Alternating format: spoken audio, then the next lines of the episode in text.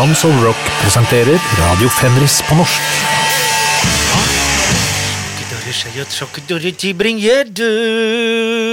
Vi er her igjen. Vært en stund siden sist. Overraskelsen eh, som jeg husker at jeg nevnte forrige gang. Det er rett og slett ja, Hva heter mindfuck på norsk, da? Eh, Kan Sylfest Lomheim eh, vennligst komme til redningen min, fordi vi skal igjen til Akrofet. Det er nærmest ikke mulig, men å starte med samme orkester to uh, ganger på rad spesielt. Men en annen ting som er spesielt, at eh, ja, 1.35 omtrent ut i låta til Akrofet eh, sin Innocent Blood, da, fremdeles fra andre skiva. Jeg har ikke sjekka ut den eh, første skiva ennå. Det er litt eh, dask på lanken der. Der dundrer det plutselig inn en synt, som man vanligvis uh, forbinder med ja, tidlig 90-talls, uh, kanskje finsk death metal, eller da litt senere, bare hakket senere, norsk black metal. Det er eh, rimelig spesielt, og en slags nyhet i seg selv. da. Hadde det ikke bare vært for at innspillingen var eh, 32 år gammel. Men vi prøver allikevel. Det går jo fort over da, eh, med Akrofet. De, de somler ikke og tasser ikke rundt grøten i det hele tatt. De bare gønner på. Akrofet eh, da fra uh, Faded Glory-skiva fra 1990 med låta Innocent Blood.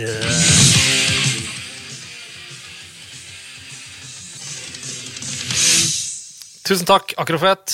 Pampeveldig Å, se det der. Hva skjedde der? Nei, se der, nå begynner jeg å rote. Det er jo Nei, nei, nei, nei, nei! nei. ja, du, her uh, var det Akrofet med Innocent Blood. Uh, det står ikke tilbake for veldig mye trash, bortsett fra at den blei bortglemt, da.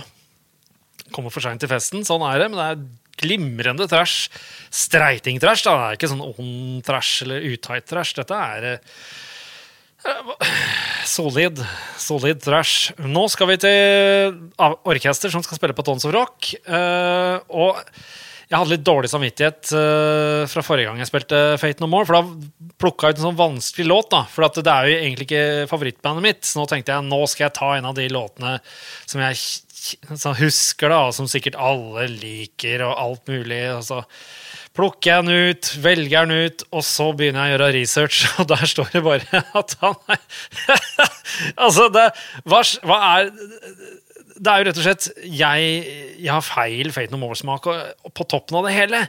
For at Billy Gould sier at han hater den, og de har spilt den live i senere år, men nesten ikke noe etter 1993, denne sangen vi skal spille. Han syns ikke de groover, og de har prøvd å spille den live etter 1993 en gang, eller noe sånt, og bare nei, vi bare groover ikke på denne låta, og det er kjedelig å spille live, sier han. Og jeg er bare sånn Hæ, dette er jo Bare introen på låta er eh, på en måte så originalt, da, klassisk, og man føler at det kunne vært uh, sampla til noe 90-talls elektronika eller noe sånt. Ja. Gjette vet jeg, da. Eh, de cov covra jo War Pigs med Black Sabbath, da, også på den uh, The Real Thing-plata, som jeg alltid tror er fra 1989. Men altså, denne singelen her, som vi endelig skal røpe hva er nå, 'Falling to Pieces', kom da ikke før i 1990. det er visst første skiva som Mike Patten uh, synger på, og jeg syns han synger like lyst som uh, skarptromma er, er lys og rar. Uh, men mange likte det, og det måtte vel kanskje til da, i 1989. Men han synger liksom enda mer skingrende og tilgjort da, enn den skarptromma. Men altså Skingrende og tilgjort Jeg vet ikke. Jeg drev jo på med et par eh, et sånne greier sjøl, jeg, fordi at jeg skulle etterligne vokalisten i uh, Pentagram. Uh, bandet Pentagram med Isengard-sideprosjektet mitt. Så det var liksom Det lå litt i det var lov å fri, frigjøre og tilgjøre seg med vokalen. Uh, blir litt mye tilgjort vokal her og der i dag. Vi skal til en liten norsk tidlig 90-talls spesial med black metal også, faktisk. Ja, da spiller vi endelig låta, da, som dere antageligvis ikke kommer til å få høre live eh, på Tons Rock neste år. Da hadde Billy Gold hateren, og de ikke har spilt den omtrent etter 1993. Det var jo dritt, da. For jeg tenkte dette må jo være noe Fate No More. eh. Nå har jeg tatt eh, sikkert feil da, på både denne her og den der eh, forrige vi spilte. Hva var det nå? Monkey Ape et eller annet. Flamingo, var det det? Falling to pieces. Det er en god start, ass. Jeg liker det. Jeg syns, jeg syns det er driv, jeg. Kutter inn i låta her, for det, det skal sies at jeg eh, sliter med Mike Pattons vokal og liksom det litt hypre Mr. Bungle-greiene og sånn, men jeg kjemper til min død for retten hans til å gjøre det. Vær frigjort, dude, og så videre. Nå hørtes jeg ut som Thomas Felberg her. Ja. Svensker kan jo google hvem han er. Hei da! Sånn, ja forsvinner de rolig ut. Og det er sånn video med den eh, låta her. Altså, eh, det minner meg om det der bandet jeg skulle lage, som heter Conclusions. Fordi at alle ville bare jump to conclusions. Er det ett band som starta virkelig med sånn hopping, og alle fikk lov å se ut som de ville, og ja, det er eh, Ja, det var ikke noe headbanging lenger her, si. Det var, det var hopping. Og mye fettforbrenning. Jeg er sikker på Grete Rode, hvis noen husker henne, ville sagt tommelen opp til eh, disse energiske guttene i eh, fett no more. Som må være en av grunnene til at de hopper opp og ned. da. Det har jeg aldri faktisk tenkt på før. Men vi skal videre vi, til et uh, band vi har begynt å spille fast her. Fordi man er så glad for at de fremdeles, etter disse vonde årene slipper nye ting, og de eh, er jaggu eh, med på å spille på Tons of Rock igjen. Det er jo selvfølgelig eh, Maiden, type Iron. Og denne gangen så skal vi til en utrolig artig singel å, å måtte ha. Det er jo den eneste låta fra Somewhere In Time som ikke har de gitarsyntene. Det er Wasted Years, men på B-sida der så finner vi da Reach Out. Som jeg mener å ha lest, er skrevet av en David Colwell men hvem er det som egentlig spiller den? Jo, det er jo Nico Adrian i sideprosjektet The Entire Population of Hackney. Men så covrer liksom Iron Maiden den, da. Og da skal du se der at det er rett og slett eh, Adrian Smith som uh, synger uh, hovedvokalen. og Bruce Dickinson slenger seg på med litt koring. Dette er jo naturlig nok da 1986. Jeg tror Summer in Time kom seint september 1986. Så det er men, men når den der Entire Population of Hackney-greiene holdt på, tror jeg var 1985. Det året de ikke ga ut skive, bortsett fra liveskiva. Hvordan fikk de tid til det da de dura rundt med den Live After Death-turneen? Aner ikke, men for noen energiske gutter. Det er jo nesten så de kunne hoppet rundt Kanskje Fate No More var uh, inspirert av uh, Iron Maidens høye energinivå her, altså.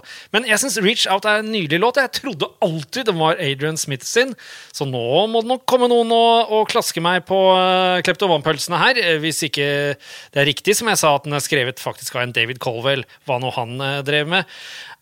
Aner ikke, men at brønn er kald, er vel alltid en fordel. Reach Out med Iron Maiden. En frihetsrockelåt der, vil jeg si. Ganske usmakelig, det platecoveret. da. Det derre B-sides-greiene til, til, Maiden som dukker opp på Spotify her. AOR-aktig, vet du.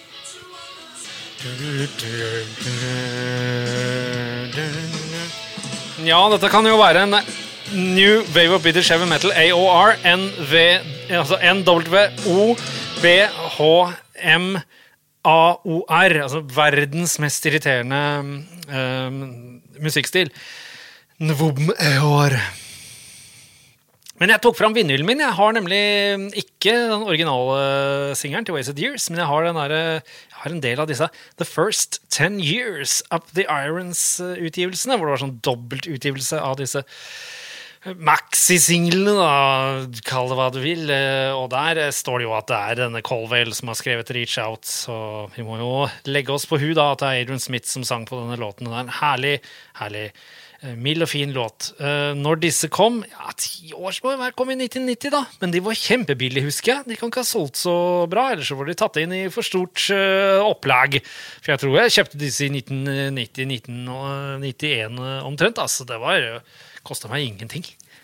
Hm. Jeg vet ikke om det er andre der ute som kan huske om det, var spesielt billig. Altså, spes her i, her i Oslo. Få tak i de dobbelt toller jubileumsgreiene.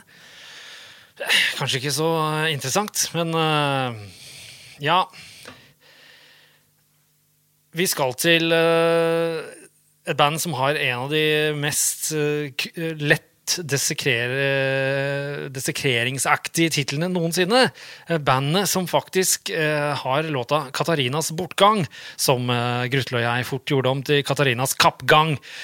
Selvfølgelig eh, snakker vi om eh, starten på eh, dagens eh, tidlig 90-talls eh, norsk black metal-spesial. Det er Gorgoroth som er først ute her med låta 'Crushing the Scepter', parentes 'Regaining a Lost Dominion', fra skiva Pentagram, som bare kom i 1000 copies på Embassy eh, Records den 12. oktober 1994.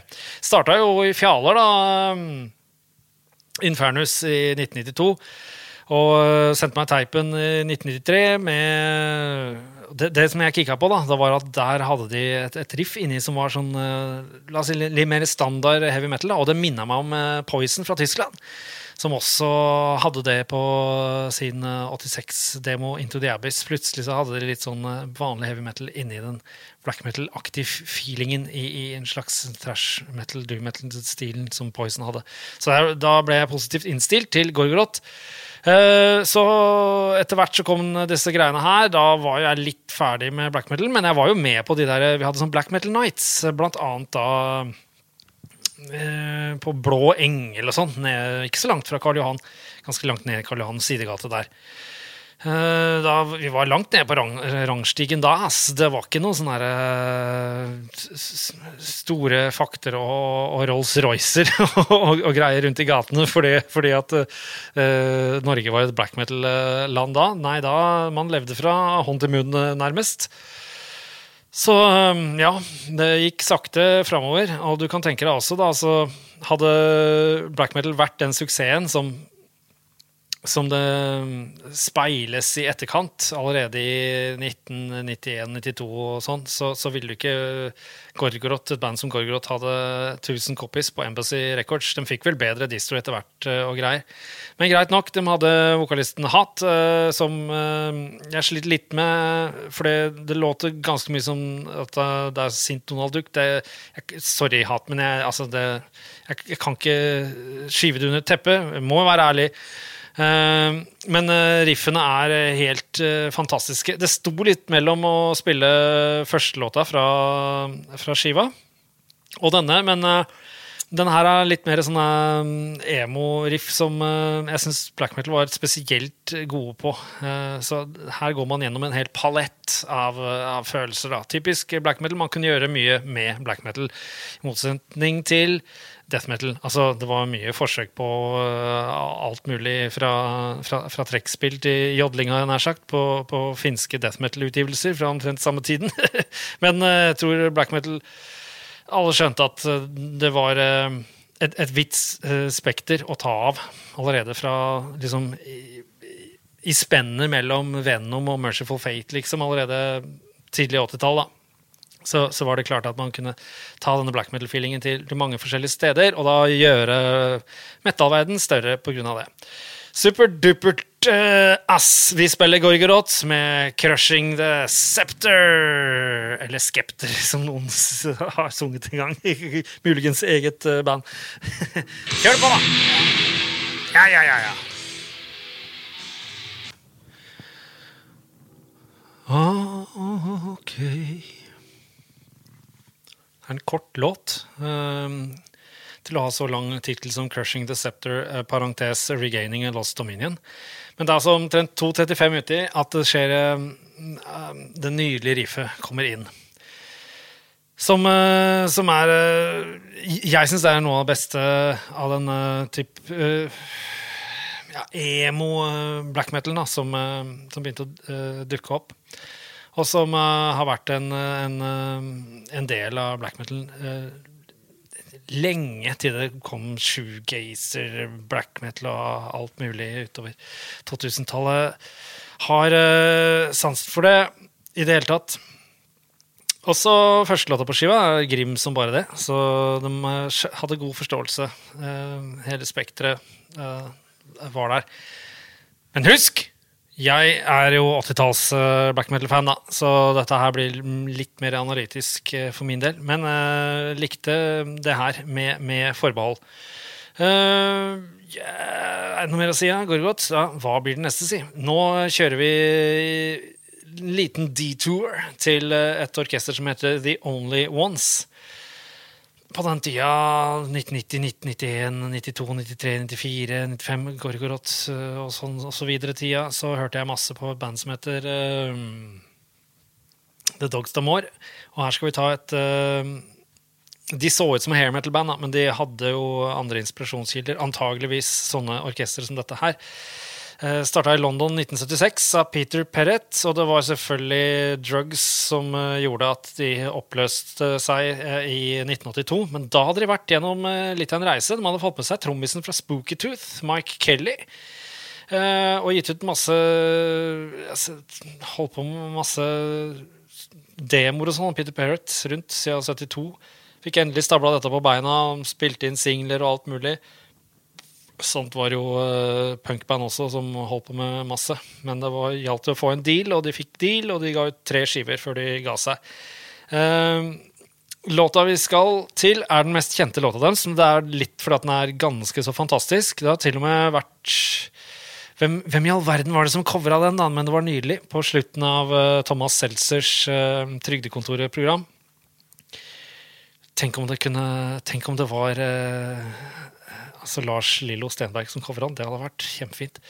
Til og med Blink 182 har covra denne her, så da har du litt for, eh, for de eh, fremdeles moderne lytterne som, som ja, jeg kaller Blink 182 moderne. vet du. Hva heter de nå? Ja, skulle sagt Skal han si sånt om mora si? Nei. Another Girl, Another Planet med The Only Ones. Her uh, er nok den fra omtrent uh, jeg kan tenke meg 77-78, bare en singel. Og så kom du med heleskiver seinere. Og det som er litt spesielt, er at eh, hva er det? De var på CBS eller noe sånt. Har ikke sletta noe av greiene deres fra arkivene deres. Så alle samlissene og sånn som har kommet, er, er, det er jo langt flere enn de tre faktiske platene de ga ut. Ga seg 82 igjen, og så har Peter Perrett uh, dukka opp en gang på 90-tallet vel, med en soloskive, og så en kjempebra soloskive som kom i 2017. Så da spiller vi The Only Ones, Another Girl, Another Planet. Her er det feinschmecker-rock, kan man trygt si. Ah, så bra, så bra. Herre min hatt, det er så bra og så trist og så mye nerve i dette. Ah, de var visst også sidehjelpere for Johnny Thunders på So Alone-skiva hans. Det er ikke noe små, småkredibilitet vi snakker om her. The Only Ones, altså. De, de har så mye bra enkeltlåter rundt omkring også. Bare åh, anbefales på det meste. Vi skal videre til uh, Norwegen igjen. Det um, gjelder um, orkestre som, eh, som, har litt sånn eh, brokete oppstarts Litt sånn tåkete oppstarts symptomer, han er så horisont. Men etter hvert så tok Satyr over hele bandet, vel. Det var vel snakk om å sparke ut noen. Man skal ikke være for hard på det. Jeg måtte sjøl sparke en Anders ut av eget band, og det er alltid vondt å gjøre det. Men han var på, på vei til store vyer med The Forest Is My Throne-demoen, Satyr og Satyricon. Og i dag så tenker jeg vi skal spille fra, Dark Medieval Times-skiva. Er ikke en skive som jeg har hørt mye på, men han fikk eh, med seg Frostwell på trommer her. Og det er én ting som alltid har vært med Satyr. Han er god, en god feeling for trommelyd. Det har aldri vært noe sånn der, moderne trommelyd på opplegget hans, så lenge jeg har hørt det, iallfall. Det er jo flere skiver nå enn sist som ikke har fått med meg, men det skal overraske meg enormt hvis Satyr ikke alltid har hatt et, et meget sterkt øre for ordentlig trommelyd. Så det er det, det er det, på denne. Dog så kan man høre at uh, skarptromma har en nydelig reverb, romklang på seg. men kommuniserer ikke kjempebra med, med, med sounda her. Spiller ikke så mye rolle. Men her har de vel faktisk Det vi skal høre på, er vel faktisk remastera greier.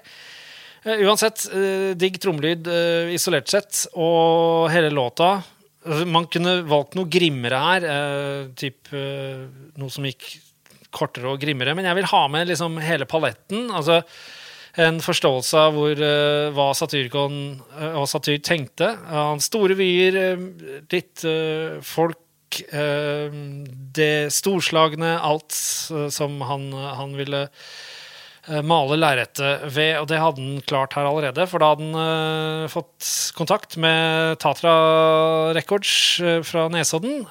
Sigurd vokste vel opp med to trønderforeldre og en bror.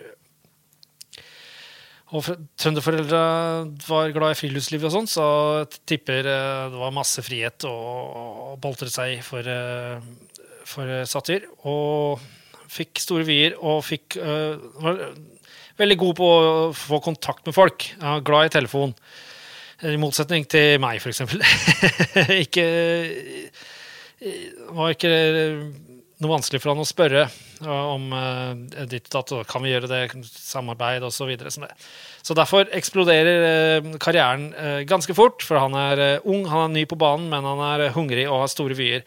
Og han får til det samarbeidet med Tatra og får starta opp Moonfog, sitt eget sublabel, som etter hvert regner med Det var jo alltid et slags sublabel, men til tider her så dro nok Moonfog inn kanskje flere penger enn Tatra gjorde. Tatra ga jo ut masse annet interessant, sånn som When the Black Death og mye alternative greier. Nesodden-basert eh, på, på denne tiden, begge, begge disse. Oktober 1993 så kommer eh, Dark Medieval Times, og logoen liker jeg veldig godt. Da hadde den delte spissen, som man ofte kan se på trær, f.eks. furutrær. Mm, koselig, ass. Uh, greit. Vi hører 'Walk the Path of uh, Sorrow' uh, fra Dark Medieval Times. Oktober 1993 kom den ut, og det er første utgivelsen på Moonfog. Her kommer Satyricon. Sånn der, ja. Grandiost. disse partiene. Altså jeg, var, jeg var litt lei av black metal på denne tiden. Ja, 93, 94, 95, men jeg, jeg hang med. Og jeg syns dette låter friskere nå enn det gjorde da. Og ja, det er fragmentert, men det blir episk og alt mulig. Ass. Det, ja, setter pris på å høre dette. Eh, Trommelyden eh, sitter som uh, dritt i kram snø. Frost uh, rocker av gårde på en nydelig trommelyd her. Uh, det, er, det er kanskje når det går litt saktere, at romklangen på på skarpen blir litt aleine, men eh, det fungerer dødsbra i det mid-tempoet, som er jo et Motred-tempo, egentlig. Kutter inn en gang til. Det er en nydelig liten trommedetalj eh, fra Frost her på 601-602. Verdt, å- verdt å få med seg. Det er eh, som med Gorgot, veldig bra forståelse av, eh, av black metal. Ja, det er én digg trommelyd de har gående her. Uh, allikevel uh, så var det neste skiva som jeg uh, syns var uh, blodfett, som het eh, The Shadow Throne. Fant ikke den uh, egentlig på Spotify. Hmm. Men jeg tenkte vi skulle liksom spille noe fra de eh, tidlige årene, både fra Gorgoroth og Satyricon, og også det siste orkesteret som vi snart kommer til. Jeg har hatt det mye morsomt med, med Satyr og, og Frost på 90-tallet, men etter hvert så ble det liksom Ja, vi, Satyr og meg var for like og forskjellige samtidig. Eh, Frost veit ikke hva som skjedde, men jeg bare sklei, det bare sklei ut. Eh, men eh, jeg fikk være på hyttetur eh, på hytta til Frost. Det var kjempekoselig. Hogd ved og hørte på, ikke minst. Eh, Primavera-låta 'Du sier skole, og jeg sier skole'. Eh, skole, skole. Eh, uforglemmelige, fine øyeblikk der fra tidlig 2000-tallet. Takk, takk! Eh, ja, de fleste kjenner eh, storyen videre til Satyricon. Så uh, nå skal vi til et orkester som jeg hørte litt på på den tiden. Men så viser det seg da at låtene er eh, langt eldre enn uh, en det jeg faktisk uh, satt og hørte på. For nå skal vi til rock igjen. Det er jo tr- tross alt det er Tons of Rock podkast også, dette her. Så rock tar vi med, akkurat som The Only Ones. I stad så tar vi med oss Rosetta Stone, og det er for fans av uh, f.eks. Sisters of Mercy og sånn, men her skal vi litt grann dypere inn i materien. Fordi de var på Cleopatra Records etter hvert, og da ga de ut Foundation Stones, en uh, samling fra 1993, hvor de gir ut de tidlige materialene til Rosetta Stone og Rosetta Stone. De starta i uh, ja, det er jo typisk da, for et gothrockband å starte i London eller England i 1988. The Paul King Carl North og trommaskinen slash synthracken dem, som de kalte Madam Racer, slo gjennom da som eh, forband for, uh, for, for The Mission. Hvis noen kjenner til The Mission. Kanskje vi skal spille litt The Mission en gang.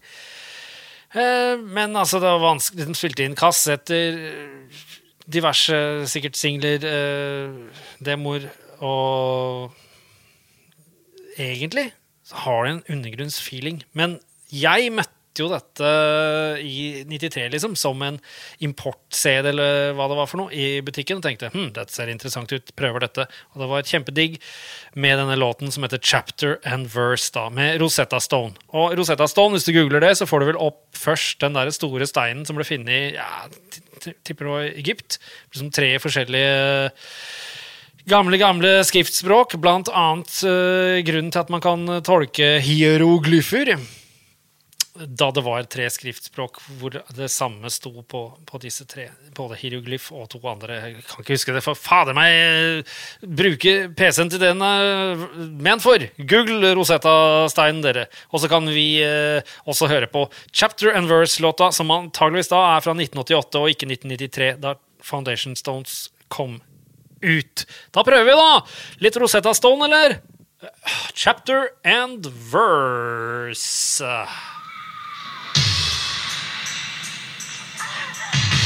Trommemaskins rolle. Ha. Kanskje det er et snev av big country i um, Rosetta Stone-låta 'Chapter and Verse', også for at jeg liker det. Men um, ja, litt symptomatisk, da. Det var veldig liberalt uh, på mange vis, black metal-scena på den tida. Og man ble litt klissete. Det var lov med lange negler og lakkerte ting, og det var kapper og alt, alt mulig. Det var uh, det var rene halloween-stemningen. Eh, men det stakk vel dypere enn dette. Greit nok Vi har kommet til siste låta i dag. Og der var det en uh, kassett som uh, ble distribuert da um, I undergrunnsscena uh, i 1991. Så hadde ikke um, Øystein i Mayhem sin butikk åpnet helt ennå, men den åpnet vel i august-september 1991, og Grymyrk-demoen til Thorns og Snorre Ruck, den kom i juni 1991. Og det er det mest black metal som finnes i, i mine ører. Det er helt uh, vanvittig. Den finnes jo selvfølgelig ikke på Spotify.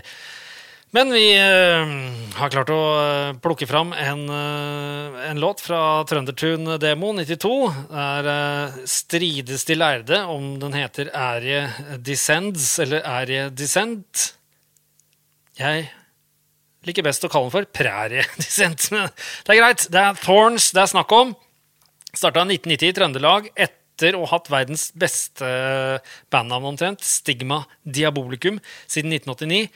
Snorre Ruck, uh, the one and only. Og uh, får dere noen uh, gang kjangs på å, å, få tak i denne Grymyrke-demoen, dere som samler på black metal, så må dere gjøre det, for det er det meste black metal som fins. Pluss det er egentlig bare bass og gitar sammen, men bassen og gitaren fyller hverandre så ut at man trenger ingen andre ting. Og det var litt av det som var greia med black metal. da, Det trengtes ikke full orkestrering. Det er så langt fra Disney som du kommer, denne Grymyrk-demoen.